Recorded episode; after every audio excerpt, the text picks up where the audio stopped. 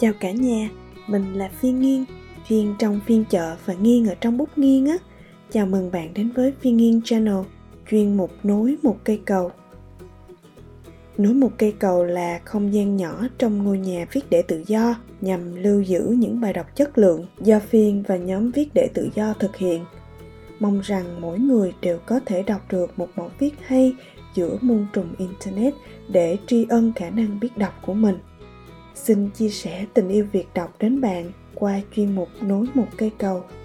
Mời bạn đến với mùa đọc đầu tiên, gồm 8 bài viết về chủ đề Thở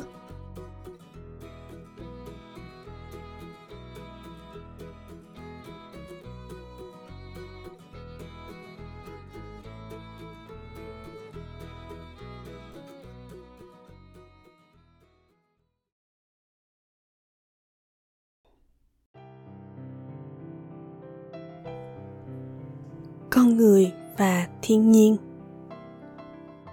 Hồi còn nhỏ ở quê nhà, có lần tôi theo ba má leo lên một ngọn núi cao, thăm một ngôi chùa cổ xây tận trên đỉnh. Chiều về, tôi chạy chơi với anh em vòng theo một con đường nhỏ ôm quanh núi.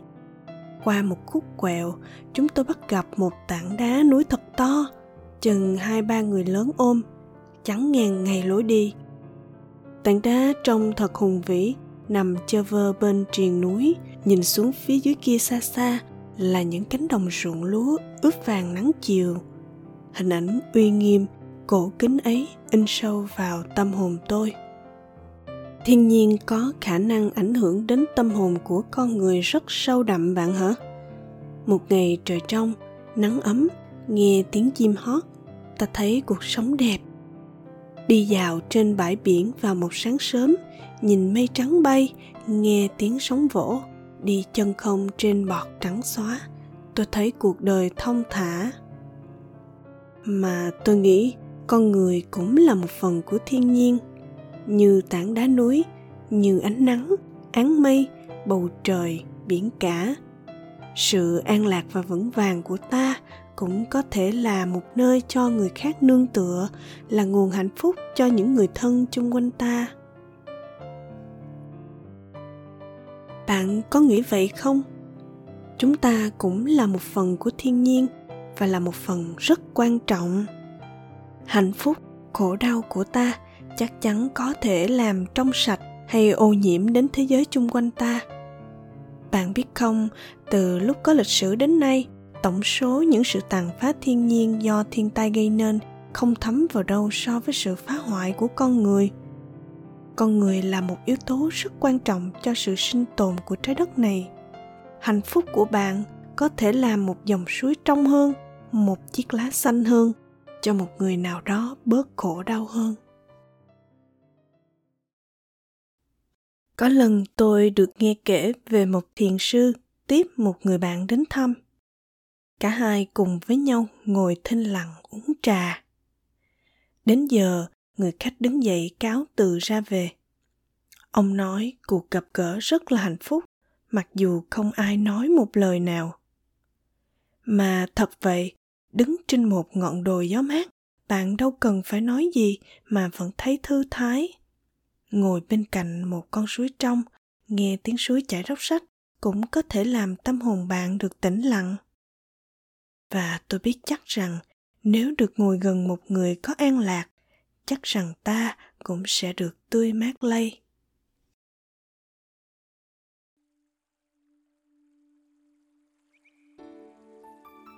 Cánh bướm và một cơn bão. Thế cho nên, hạnh phúc của tôi tùy thuộc vào cách sống, cách đi, đứng, nằm, ngồi của bạn. Và ngược lại cũng thế mấy năm trước, tôi có đi dự một khóa tu học với sư ông.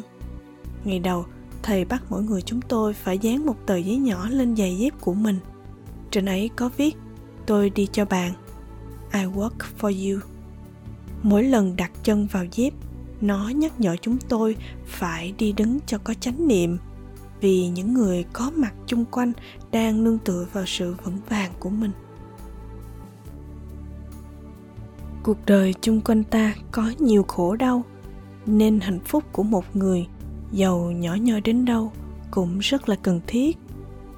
Những bồ tát đi cứu độ người khác thì chắc chắn bản thân các ngài phải có nhiều an lạc. Tôi nghĩ sự an lạc ấy là kết quả của một sự tu tập chánh niệm, thiền quán lâu dài. Các thiền sư thường nhắc nhở rằng, tự tính chúng ta là tĩnh lặng, là an vui nhưng dường như sau một thời gian trôi lăn trong khổ đau, hạnh phúc ấy không còn là một quyền bẩm sinh của chúng ta nữa. Và vì vậy mà an lạc cần phải được tu tập.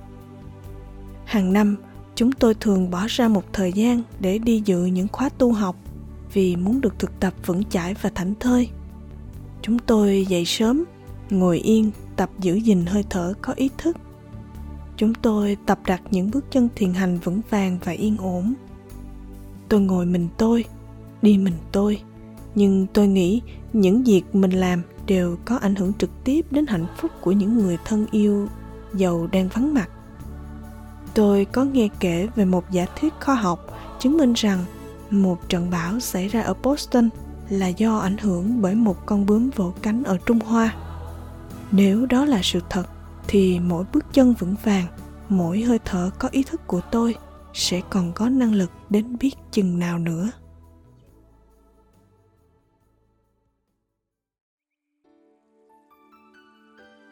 Chánh niệm và an lạc. Mùa đông năm nay hình như lạnh và dài hơn mọi năm. Tôi nhìn tấm lịch trên bàn, còn vài ngày nữa là bắt đầu mùa xuân, mà ngoài kia tuyết trắng xóa. Tuyết cao lắm, chắc cũng phải mất mấy tuần mới bắt đầu tan hết các thiền sư có dạy cho chúng ta một phương pháp để có được an lạc, đó là thực tập chánh niệm. Chánh niệm có nghĩa là ý thức được sự sống của mình trong giây phút này và ngay ở đây. Khổ đau hay an lạc không xảy ra trong quá khứ, chúng cũng không thể nào xảy ra trong tương lai. Bạn có hạnh phúc không?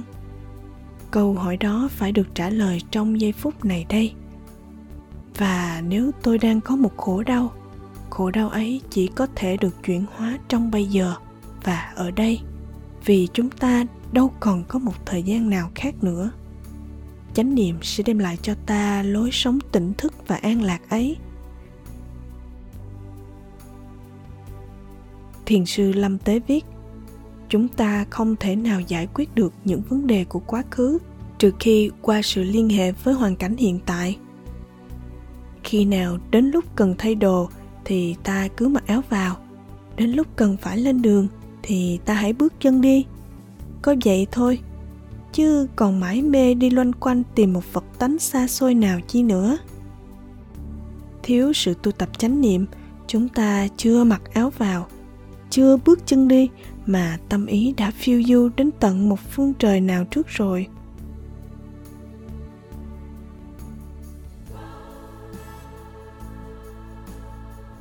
Hơi thở và thiền quán trong thiền nhất là zen và vipassana hơi thở được xem như là một đối tượng thiền quán rất quan trọng có những khóa thiền kéo dài 30 ngày, 90 ngày mà hành giả chỉ ngồi để theo dõi hơi thở của mình. Phương pháp ấy không phải chỉ dành riêng cho những người mới tu, mà những bậc thiền sư lâu năm cũng chỉ thực hành có bấy nhiêu thôi. Nhưng hơi thở không phải chỉ được sử dụng trong những khóa tu học mà thôi. Trong cuộc sống hàng ngày, hơi thở là một phương tiện thiện xảo giúp ta giữ gìn chánh niệm. Trong giờ phút hiện tại, ta đang thở ý thức được hơi thở ấy có nghĩa là ta đang có mặt trong hiện tại tư tưởng ta nếu không có hơi thở giữ gìn nó sẽ trôi bay đi bốn phương tám hướng tôi có một người bạn anh ta có một đời sống rất bận rộn. Anh nói tôi mỗi ngày anh vặn đồng hồ đeo tay của mình để mỗi nửa tiếng nó báo hiệu một lần. Mỗi khi nghe tiếng báo hiệu ấy, anh trở về chú ý đến hơi thở của mình. Đôi khi nó xảy ra trong khi anh đang ngồi trong phòng họp, đang giữ một cuộc tranh luận. Trong lúc nói chuyện điện thoại, trong thời gian đầu, tiếng báo hiệu ấy đối với anh là một trở ngại nó bắt anh phải bỏ dở dang công việc quan trọng mà anh đang làm để chú ý đến một việc hết sức tầm thường là hơi thở. Lúc đầu nó làm anh hơi bực mình, nhưng sau một thời gian, sự thực tập ấy trở thành một công phu. Nó nhắc nhở anh ít nhất là mỗi tiếng phải trở về sống với hiện tại và nghỉ ngơi. Nó giúp anh ý thức được rằng không có công việc nào là thật sự quan trọng đến như anh tưởng và nếu ta không có khả năng sống trong hiện tại, an lạc ngay trong lúc này, thì bao giờ? Trích lời kinh xưa buổi sáng này, tác giả nguyễn duy nhiên, từ nối một cây cầu com.